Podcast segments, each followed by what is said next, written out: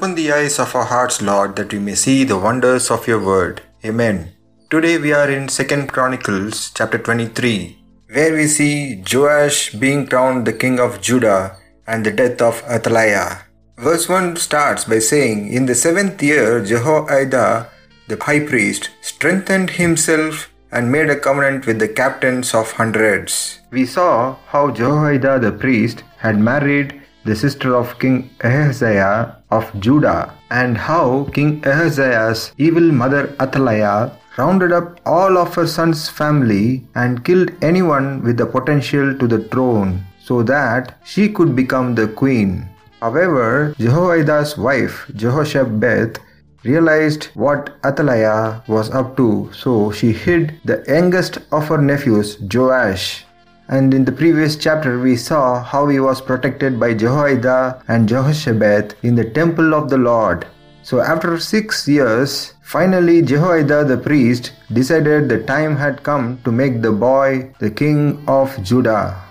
The very same incident is described in 2 Kings chapter 11. But in verse 4, we read that in the seventh year, Jehoiada sent for the commanders. However, Ezra the chronicler is writing it over here as in the seventh year, Jehoiada strengthened himself. This is the very same expression used in 2 Chronicles chapter 16 verse 9 where Hanani the seer mentioned that the Lord will show himself strong on behalf of those whose heart is completely his.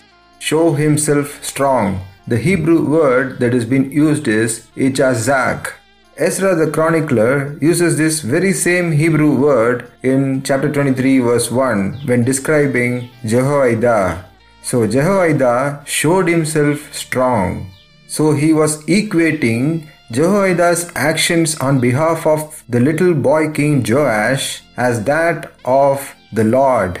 Ezra the chronicler is explaining to the exiles that each one of them should similarly show Hichazak, that is, show themselves strong. He was showing them an example in the priest Jehoiada to do the Lord's work. Jehoiada the priest could have very well been quiet and waited for someone else to do the job or waited for things to happen on its own. However, he did not do so, he rather strengthened himself, is what the chronicler is trying to say to the exiles. And this expression holds a message for us as well. We are to show ourselves strong against the evil Athaliahs of our day. The world is full of such evil Athaliahs trying to usurp the rightful heir, that is, the children of God, from taking up their prominent positions by preventing them from being all that God wants them to be. And we need people like Jehoiada the priest who would strengthen themselves to thwart the evil plans of Athaliahs. Next, Jehoiada the priest made a covenant with the people, with the captains and the assembly, and Ezra the chronicler even points out the names of those captains Azariah, Ishmael, Azariah, Maaseiah, and Elishaphat. Ezra the chronicler was writing out these names because he wanted to show the exiles that hey, look, some of your ancestors joined hands with Jehoiada and strengthened themselves and made a covenant with Jehoiada to go into all Judah and gather up all the chief fathers of Israel and thus be instrumental in making Joash the king of Judah. Ezra was trying to say that this was a collective effort wherein the whole nation of Judah strengthened themselves in the Lord. And likewise, the exiles who are returning back from Babylon could do the very same thing their forefathers had done. Similarly, we as Christians should leave behind such a legacy where people looking back at us can say, He or she strengthened himself in the Lord and accomplished so and so for the Lord. If we do that, we would find our names written in the book of life. It could be organizing such a huge WhatsApp network, it, or it could be presenting the word of the Lord, or it could be, or it could be being a prayer warrior and supporting this group, or it could be as simple as spreading the word and sending a link out to someone you know. In our day to day lives, it could be as simple as talking about Jesus to someone we know, in our workplace, among our friends, etc. All of these things show that you are strengthened in the Lord, committed to do his work, just like how the exiles were strengthened by Ezra's words and took courage and accomplished great things for the Lord.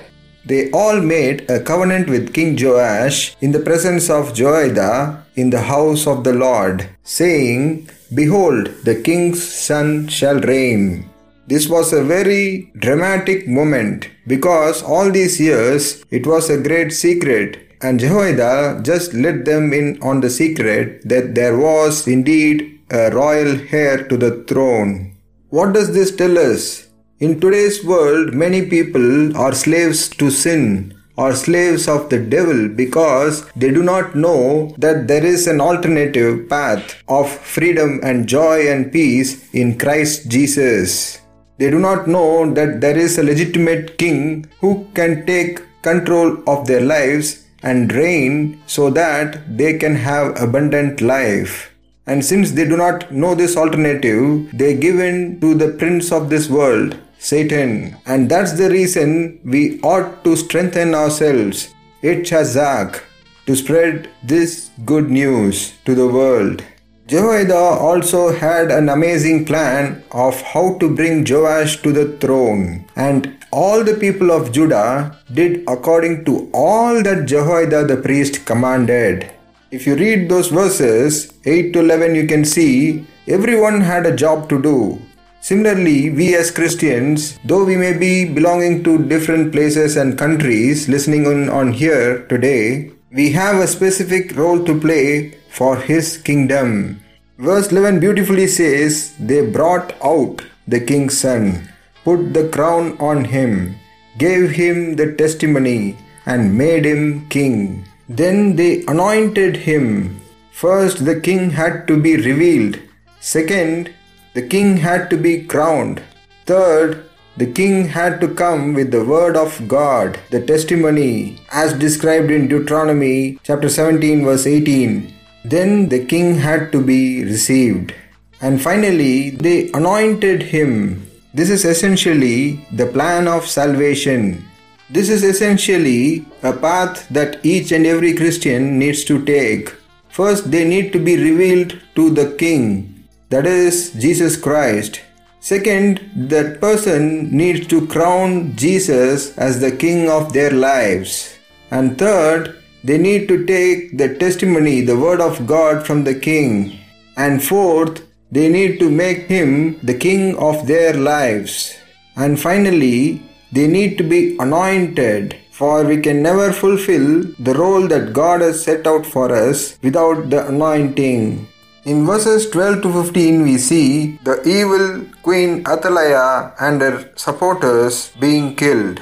This Athaliah heard the people shouting and rejoicing and praising the king, so she came in and looked, and she saw the king standing by his pillar at the entrance. Then Athaliah tore her clothes and said, Treason, treason. But if you remember, she herself killed all the people of the royal household but then she did not think of it as treason. In verse 14, we read Jehoiada the priest asking them to take her outside under guard and to slay her with the sword, whoever follows her. So, not only Athaliah was killed, but all those who followed her were killed. Athaliah and her supporters were working in tandem against the kingdom of the true king Joash. This is very similar to Satan and his minions. Today, the world is being held captive by Satan and his minions. And in the final reveal of the King of Kings, Jesus Christ, Satan and those who follow him will be eternally cast into the lake of fire. As we read in Revelation chapter 20, verse 10. Verses 16 to 21 talks about the reforms that Jehoiada the priest made with the people of Judah. he made a covenant between himself, the people, and the king, saying that they should be the Lord's people. And look what happened immediately after that. So all the people went to the temple of Baal and tore it down. They broke in pieces its altars and images and killed Matan the priest of Baal before the altars. This killing of Matan the priest fulfilled what needs to be done for those who lead others into false religion, as the Lord said to his people in Deuteronomy chapter 13, verses 5 to 10. So, in the New Testament times today, we are called to a much higher purpose. In 1 Timothy chapter 6 verses 3 to 5 we read, If anyone teaches otherwise and does not consent to the wholesome words, even the words of our Lord Jesus Christ, and to the doctrine which accords with godliness, he is proud, knowing nothing, but is obsessed with disputes and arguments over words, from which come envy, strife, reviling, evil suspicions, useless wranglings of men of corrupt minds and destitute of the truth, who suppose that godliness is a means of gain. From such withdraw yourself. Paul is advising Timothy that those preachers or teachers of the law or teachers of the word of God who do not consent to the wholesome word of God but rather use it as a means of gain that is for their monetary gain, and who are obsessed with disputes and arguments, who have a form of godliness but deny the truth of it. He wants Timothy to stay away from such men, that is, to not be associated with them. Similarly, in Ephesians chapter 5, verses 1 to 12, he warns of the similar thing he says, Of those who are practicing fornication and all uncleanness or covetousness, let it not be even named among you, as is fitting for saints. Neither filthiness, nor foolish talking, nor coarse jesting, which are not fitting, but rather giving of thanks. Verse 7 he goes on to say, Therefore do not be partakers with them. And in verse 11 he says, Have no fellowship with the unfruitful works of darkness, but rather expose them. Some might argue, did Jesus himself not sit with the sinners and eat with them and all that? Of course he did. But then, the thing is, both of these scenarios are different. Jesus was talking about the sinners. Rather, Paul is talking about one who is claiming to be a brother or a sister, as we see in 1 Corinthians chapter 5 verse 11. But now I am writing to you that you must not associate with anyone who claims to be a brother or sister, but is sexually immoral or greedy, an idolater or slanderer, a drunkard or swindler. Do not even eat with such people, he says. There are many more passages where he says the very same thing. Again, coming back, we see Jehoiada the priest was careful to bring back all those practices and customs according to what the law of the Lord commanded, which were stopped during Athaliah's reign. After six dark years of Athaliah's reign, the people once again rejoiced because the rightful king sat on the throne of the kingdom. Similarly, the believers of this world will once again rejoice when the rightful King Jesus Christ will take his rightful place on the throne. Notice how it says in verse 19 that he set the gatekeepers at the gates of the house of the Lord, so that no one who was in any way unclean should enter. Verse 20 he says, They brought the king down from the house of the Lord, and they went into the king's house and set the king on the throne of the kingdom. So all the people of the land rejoiced. This is indeed a future prophetic verse about how those who do not follow the Lord will not be allowed into the kingdom of the Lord. And finally, Jesus will rule from his throne as the King of Kings. And all the people of the land, that is, the land refers to Jerusalem, and the believers who belong to the land Jerusalem will rejoice. May God bless these words. Amen.